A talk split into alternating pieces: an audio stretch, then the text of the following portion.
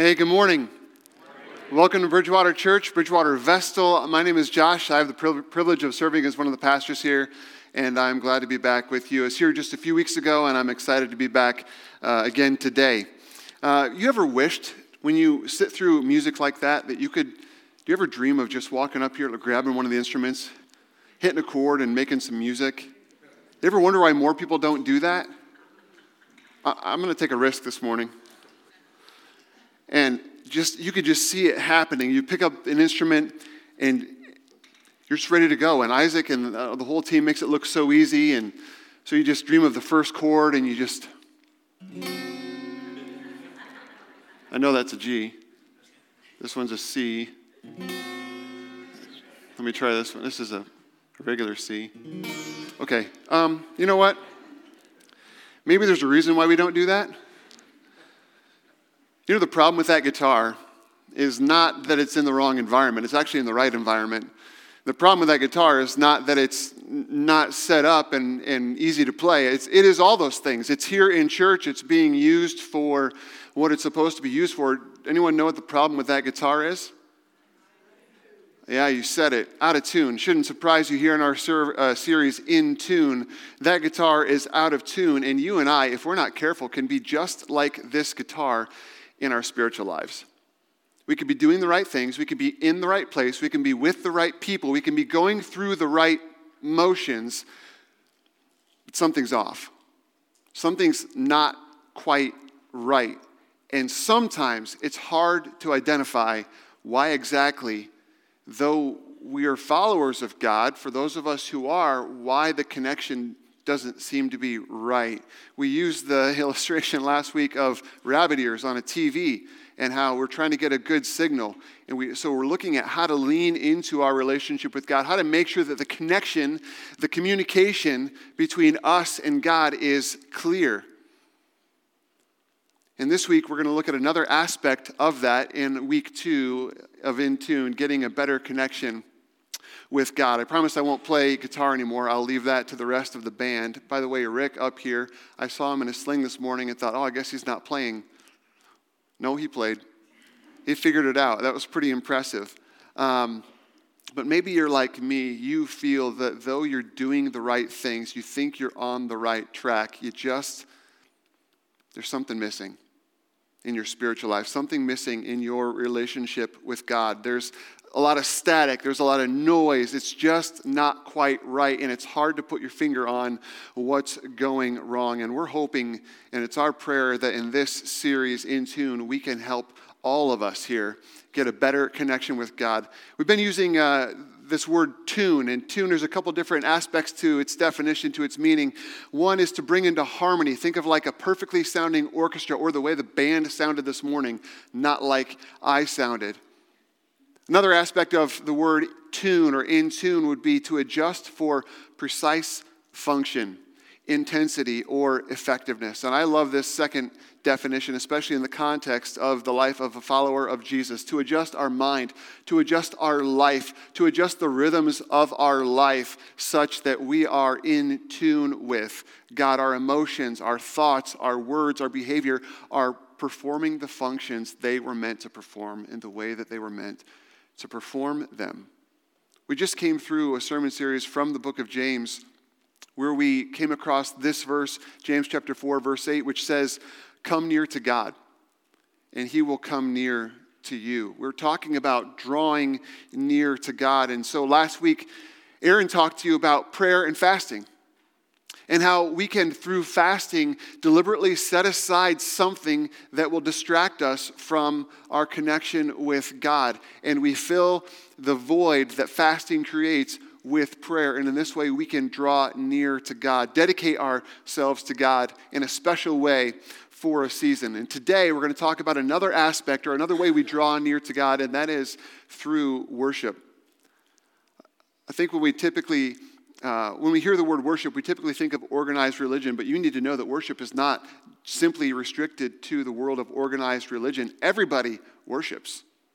Everybody worships all the time. We're always giving our hearts, our allegiance, our emotions, our affections to someone or something. It's just a matter of who or what is receiving that from us. It's March Madness season. Brackets busted. Not a single one seed in the tournament.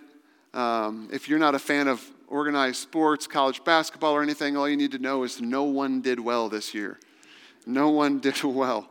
Uh, so we're all kind of, you know, lack, lacking excitement there. But we can worship our jobs, we can worship our spouse, we can worship the idea of a, an ideal lifestyle.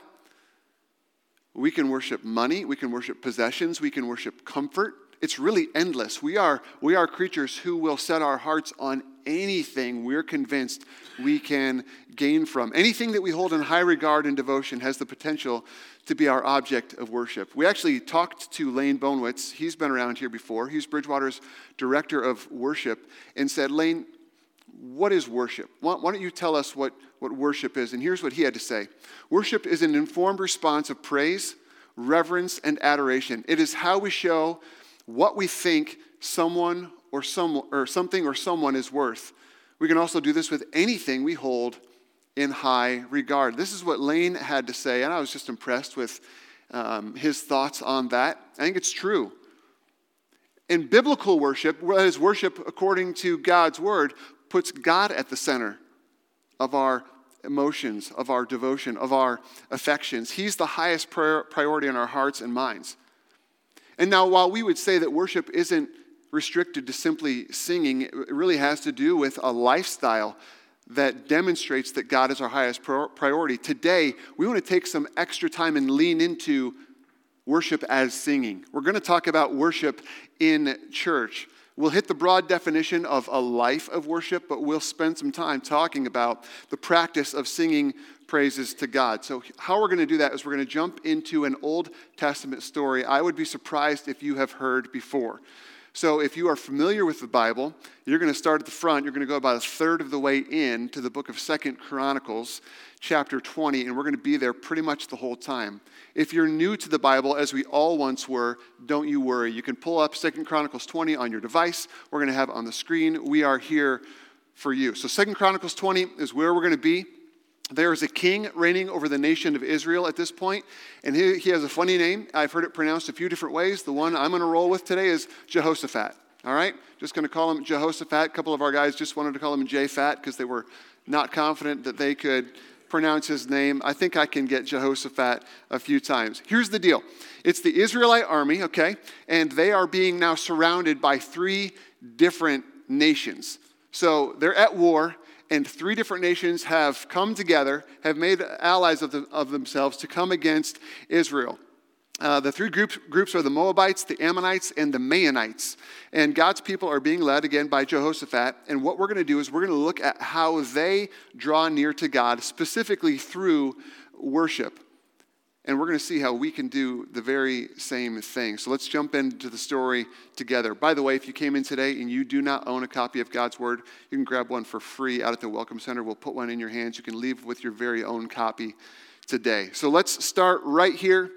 Second Chronicles chapter 20. Here's how it goes. After this, so something has happened, all right? So after, after whatever that was, now this. The Moabites and Ammonites, with some of the Meunites, came to wage war against Jehoshaphat. Some people came and told Jehoshaphat, A vast army is coming against you from Edom, from the other side of the Dead Sea. It is already in uh, Hazezon Tamar, that is, En Gedi. Alarmed, Jehoshaphat resolved to inquire of the Lord, and he proclaimed a fast for all Judah. So, the very first, interesting, the very first thing this king of the nation of Israel does is says, We're fasting. So, whatever they did to do that, however long they set, it, set apart to not eat, that is what they did. And Jehoshaphat, as an instinct, went there. He knew that they were in trouble. They needed to rely on God, so they were going to fast. Instead of trying to solve the problem themselves, I think we can take a lesson right here. He turned to God immediately. He calls the people to lay down food to help them focus on and draw near to God. Let's keep going, verse 4. The people of Judah came together to seek help from the Lord. Indeed, they came from every town in Judah to seek him.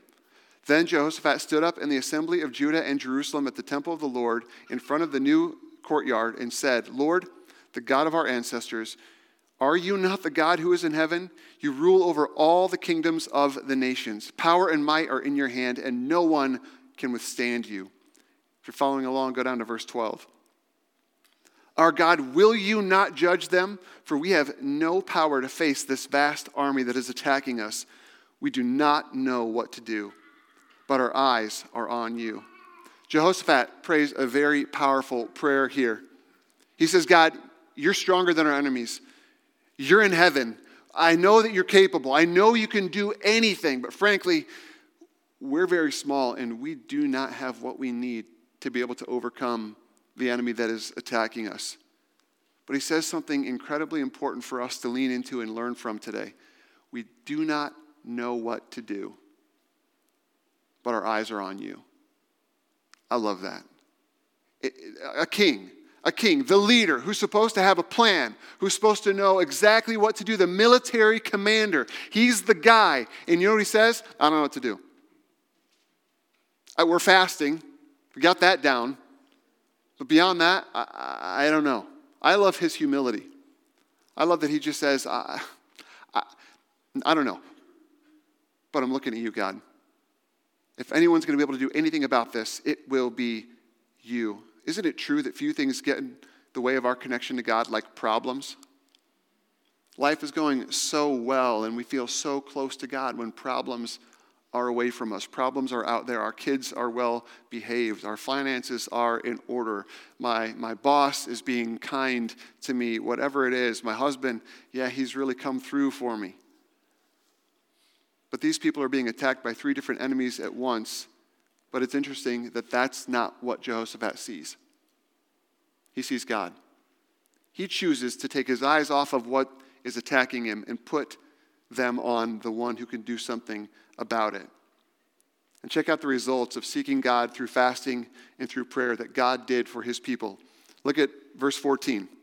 It says, Then the Spirit of the Lord came on Jahaziel, son of Zechariah as he stood in the assembly, now look at verse 15, he said, Listen, King Jehoshaphat, and all who live in Judah and Jerusalem, this is what the Lord says to you. Do not be afraid or discouraged because of this vast army, for the battle is not yours, but God's. I read that, and I get the advantage of reading the rest of the chapter.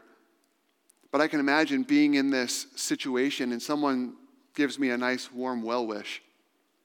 God's got this. You're okay. Oh, well, now I feel better. Thanks. We know what that's like, don't we? To, to be undergoing something that feels so real, so acute, so poignant, so difficult, and someone says, God's got you. I feel better now. That's not typically the way things go for me. But God does speak to his people through this man and gives them an incredible encouragement. The battle is not yours, this battle is God's. Revealing to us that God's people never have to fight alone. Never have to fight alone because God is fighting for his people. Beyond that, God get, gives them then specific instructions for how to fight this battle. Let's keep going. Look at verse 16. Tomorrow, march down against them. And that word tomorrow stuck out at me real big because you have to sleep on that. Three armies coming, someone says, Hey, God's going to take care of you. And you're like, Great, great. Now get some sleep. Okay.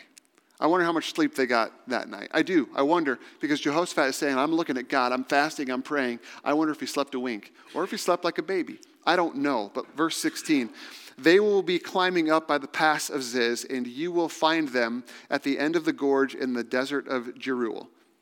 You will not have to fight this battle. Take up your positions, stand firm, and see the deliverance the Lord will give you. Judah and Jerusalem. Do not be afraid. Do not be discouraged. Go out and face them tomorrow, and the Lord will be with you. Here's what's amazing about this He clearly says, This battle's not yours, this battle is God's. But go out there and face your enemy. Get out there, take up positions. You need to get out and face your problems. God not only wanted them involved, He wanted them to face the problems, even though God was going to be the one to take care of them. Take up your positions, He says, stand firm and see the deliverance from your enemy. God was asking his people to take a step of faith. He assured them he would take care of it, but he didn't, he didn't ask them to forget about the problem. Don't worry about the armies. He said, No, go out and face them, which tells us we do not need to be people. Followers of Jesus do not need to deny reality, ignore it, insulate ourselves from it, or medicate ourselves against it in order to walk with God. We're not supposed to act like real life doesn't happen and that it's somehow simple or, or uncomplicated or easy. We're called to stare reality in the face, but let God fight for us, facing our problems and trusting that the Lord will be with us. Let's keep going, verse 18. Jehoshaphat bowed down with his face to the ground. And all the people of Judah and Jerusalem fell down and worshiped before the Lord. Then some of the Levites from the Kohathites and Korahites stood up and praised the Lord, the God of Israel, with a very loud voice. After consulting the people, Jehoshaphat appointed men to sing. This is verse 21. Sing to the Lord and praise him for the splendor of his holiness as they went out at the head of the army, saying, Give thanks to the Lord, his love endures forever. So here's what happens the enemies are coming. Jehoshaphat's worried. He looks to God. God says through one of the people there, Don't worry, God's got this. Go out and take up your positions. You're going to see the Lord deliver you. And so the enemy's pressing in, and the army's supposed to go out. And what do they do? They're not chanting, they're not beating their chest, they're not pounding their spears into the ground, they're singing. And just imagine. So, my kids play organized sports. And it's always you know, the song that plays as the team, come, the basketball team comes out, dribbles across the court. Our Montrose High School Lady Meteors team just went into the state tournament, made it to the Final Four. Very, very exciting. And it's that moment. You know what I didn't hear one single team do to intimidate the other team? Sing.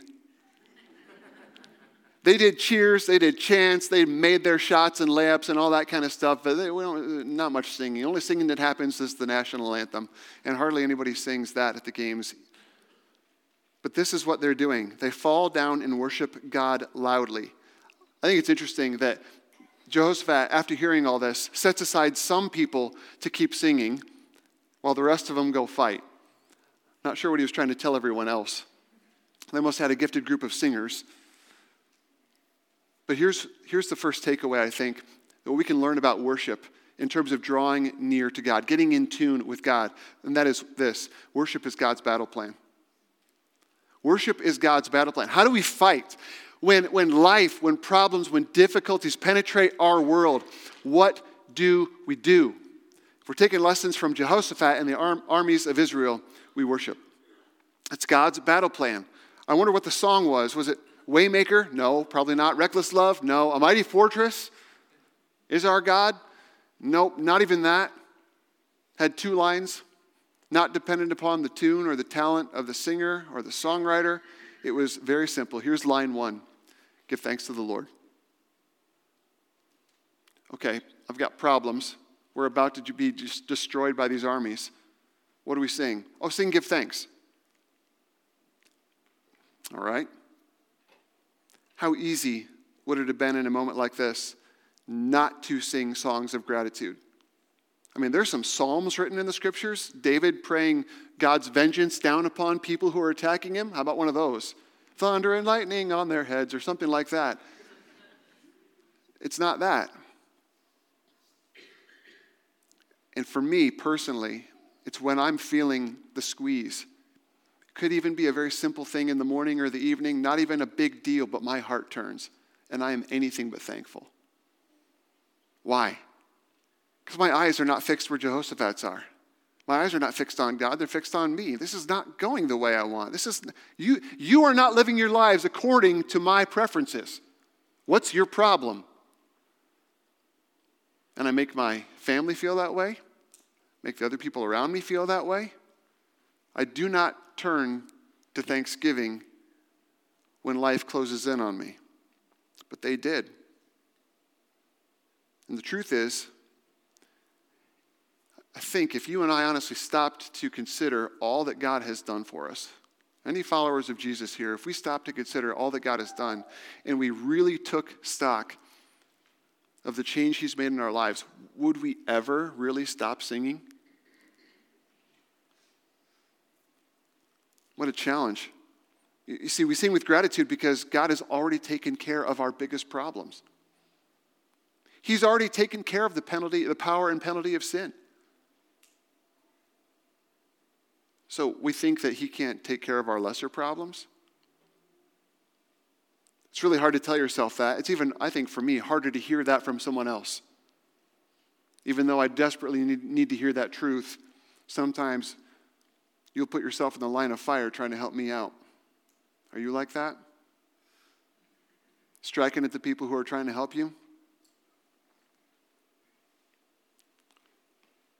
And that's why I think it's so important that we come together here. Because I, th- I, don't know, I don't know tons of you, but I know that many of you know each other. And I think that sometimes we just need to know the difficulties that are going on in someone else's life and look over on a Sunday morning and see that person who's really in the vice lifting their hands in praise to God, singing at the top of their lungs. If they can do it, why can't I? If they will worship God through what they're going through, what is my excuse? I think that's part of the power of corporate worship in church. Getting our eyes off of ourselves and our problems onto God and looking at other people push through the difficulty to praise. The second line of the song is not only give thanks to the Lord, but his love endures forever. They were just singing and declaring truth. I can be thankful to God and He loves me. How do I know? Well, these three armies are pressing in against me. That, that's the evidence of God's love, evidently. No, they recognized He hadn't abandoned them, He hadn't left them alone, He hadn't run for cover. He was their loving God, their eternal God. He was not going anywhere. I want to tell you this morning I don't know what you're going through, but I'm telling you, God has not left you. So, worship helps us back up from our problems, stop from being so fixated on them, and see the bigger picture and see that God is still there. Worship's not only battle plan, it also helps us see things as they really are. I think the second aspect of this uh, drawing near to God through worship is this worship reminds us how big our God is. You see, when I'm feeling the squeeze of life, I am hyper focused on what is causing my problems, and I am not looking at the God who's orchestrating the events of my life, who loves me. That's what I think is so powerful about what they were singing. Give thanks to the Lord, for he is good. His love endures forever. Worship is part of God's battle plan for his people because it reminds us that no matter how big our problems are, and they can be huge, God is bigger. But sometimes, like me, I wonder if you just let your problems get in the way and crowd out your vision of seeing God.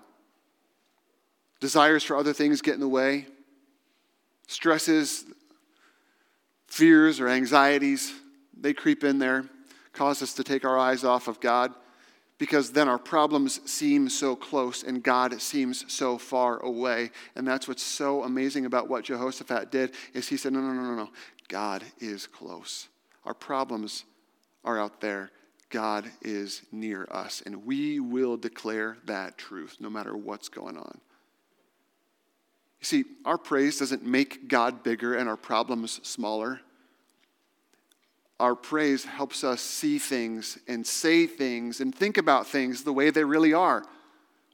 God is bigger than our problems. Our singing doesn't make him bigger or more powerful. God does not have an identity crisis. He's not worried about your problems. He's big, He's over them. We don't remind him of who he is, we remind ourselves of who he is. He hasn't forgotten, we have. So let's see what happens as they follow God's battle plan of worship. Look at verse 22. As they began to sing and praise, the Lord set ambushes against the men of uh, Ammon and Moab and Mount Seir who were invading Judah, and they were defeated. The Ammonites and Moabites rose up against the men from Mount Seir to destroy and annihilate them. After they had finished slaughtering the men from Seir, they helped to destroy one another. What? What? I love this. This is so God. This is, this is God showing people that only He can do stuff like this. We can fight, we can try, we can strive, we can work.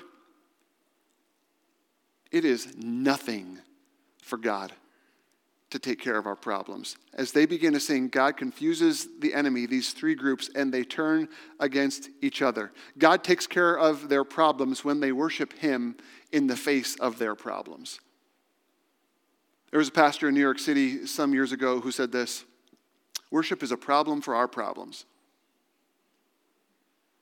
Worship is a problem for our problems. That's, that's what it is. Worship declares war on our problems. It declares we serve a God who has already defeated sin, already defeated death, and so whatever is facing me is no match for him. That's what worship does. A God who's promised that we would be overcomers, that no weapon against us will stand, that the gates of hell will not stand in the face of the followers of Jesus. The church will prevail and again, as we said earlier, biblical worship puts God and His praise at the center of everything. And this is what is happening. Worship, worship lowers the voice of our enemy. I, I don't know what the three armies were doing as they were encroaching. I, I'm guessing it wasn't singing. But you know what happens when they begin to lift their voice? We're singing so loud now, I can't hear what's going on out there. It's, it's really powerful. And how often do I not even bother fighting because I'm so intimidated? I'm so worried. I'm so scared. I'm so concerned. I'm so mad that these problems are coming into my world. And it just knocks me right off course. And I do anything but turn my eyes to God, anything but sing. Like I get once I get past the problem and it gets taken care of, then I'll sing. Do you know this is why we retreat from places we need to be when we're struggling? This is why you don't want to go to small group when things aren't going right in your life, and it's precisely why you need to.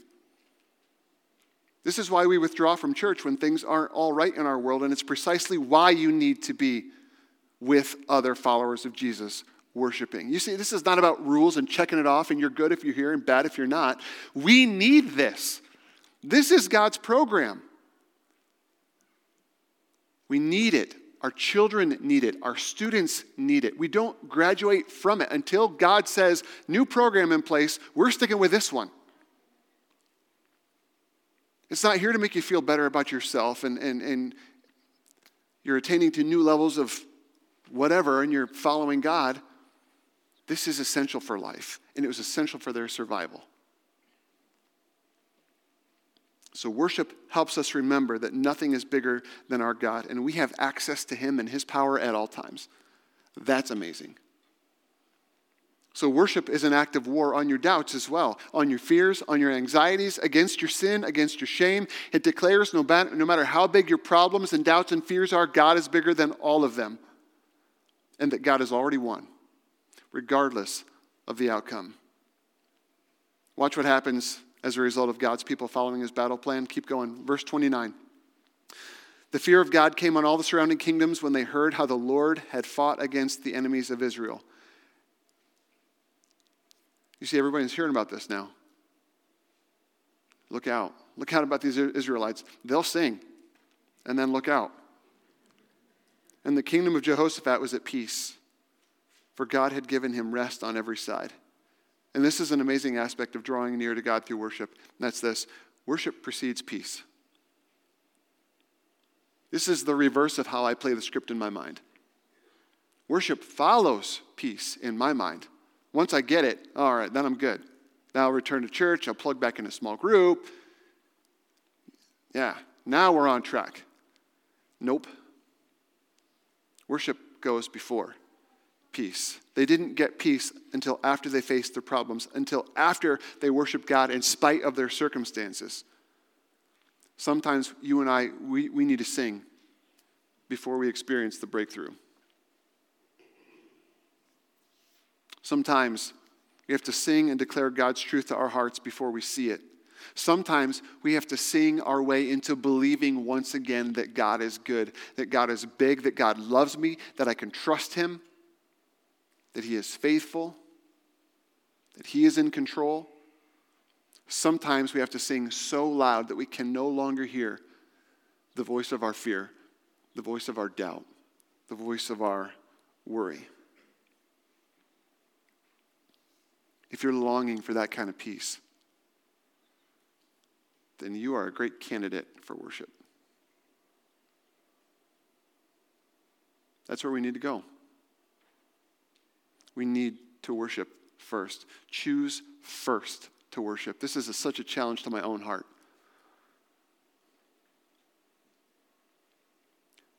I'm not a fixer. I won't go right to work fixing it like some of you will. You just get, get to work and you'll just control the situation so much you don't have to worry about it anymore. Um, I will get paralyzed.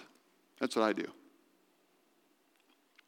You know, whole fight or flight thing, I'm kind of like,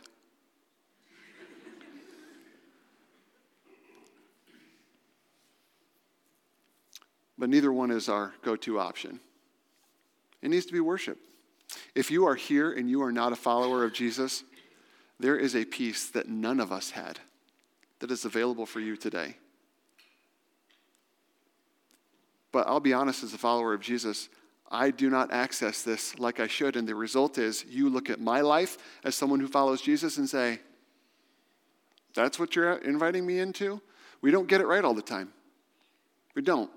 You would be invited here into an imperfect group of followers of Jesus who need each other's help desperately because we mess it up all the time. The difference is the peace can be ours. Because if God would make peace between him and us, then God can make peace this way between me and you. If he can take care of my sin, if he can take care of death, he can take care of my other problems. And if you're here and you've not made the decision to follow Jesus yet, we would love to talk to you about that. Talk to anybody here on stage, anyone with a blue and white name tag. Better than that, ask the person who invited you here today. We would be honored to talk to you about that. So, as we wrap up today, I want to quickly shift gears and uh, just have us recognize that this is not simply a first part of the Bible, Old Testament thing. This is also a second part of the Bible, New Testament thing. We're going to jump right into Colossians chapter 3 and look at, look at how the, uh, Paul writes according to this pattern that Jehoshaphat seems to have laid down. Colossians 3, verse 15. We'll show it to you. You can navigate there if you like. Here's how it goes Let the peace of Christ rule in your hearts, since as members of one body you were called to peace. And be thankful. Let the message of Christ dwell among you richly as you teach and admonish one another with all wisdom through psalms, hymns, and songs from the Spirit, singing to God with gratitude in your hearts. And whatever you do, whether in word or deed, do it all in the name of the Lord Jesus, giving thanks to God the Father through him.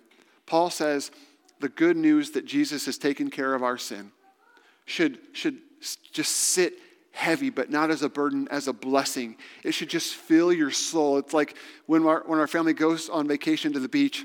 We finally get there. I sit my chair down and I sit down in front of the ocean and I just close my eyes and take it in. let the word of Christ dwell among us like that. Paul says, let the good news of Jesus be so intertwined in your time together with other followers of Jesus that it feels light to your soul, that it fills you with peace. And you do this, he says, by singing. We're talking about church songs. Not only beneficial because it reminds us and teaches us about the truth, that God loves us and is bigger than our problems, but because it's also a command. It's amazing. Just like the people under Jehoshaphat, wasn't enough just to sing, though. They also had to go out and face their problems. It's obedience in our lives, and it's worship with our mouths. And as we continue to prepare our hearts for Easter, as a church, we want to challenge you with some rhythms of worship. Here, here are just three of the verses that I want you to, to, to remember. Maybe write these down. First of this, we do not know what to do, but our eyes are on you. I want to challenge everyone here look to God and just admit, I, I don't know what to do. I don't know what to do. But my eyes are on you, God. Secondly, the battle is not yours, but God's. I'm going to challenge you to face your problems. There is a battle here. We need to go out and face it, not deny it, not hide from it, not run from it, face it. but remember it belongs to God. And thirdly, give thanks to the Lord, for his love endures forever. Let me encourage you to worship God through the battle. Now, we're about to sing a song that couldn't have been written better for another message.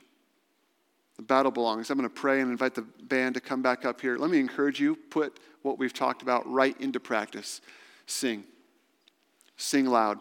We intentionally try to strike a balance in the sound of what you're hearing so that you don't have to be so embarrassed that everyone can hear only you, but not so loud that you can't hear anyone else. We try to find some kind of a balance in there.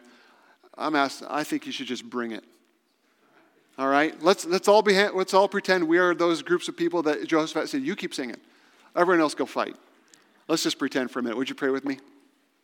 God, we need you. You love us, and we want to love you. We want to love you with all of, all of our hearts and our souls and our mind and our strength. And I'm asking you that in a way that only you can, you would, you would show up huge in our hearts so that our problems seem small as they really are compared to you. That you'd be pleased and we would have an amazing story to tell, the type of story that only you could be responsible for. We sure need you. We love you. In Jesus' name, amen.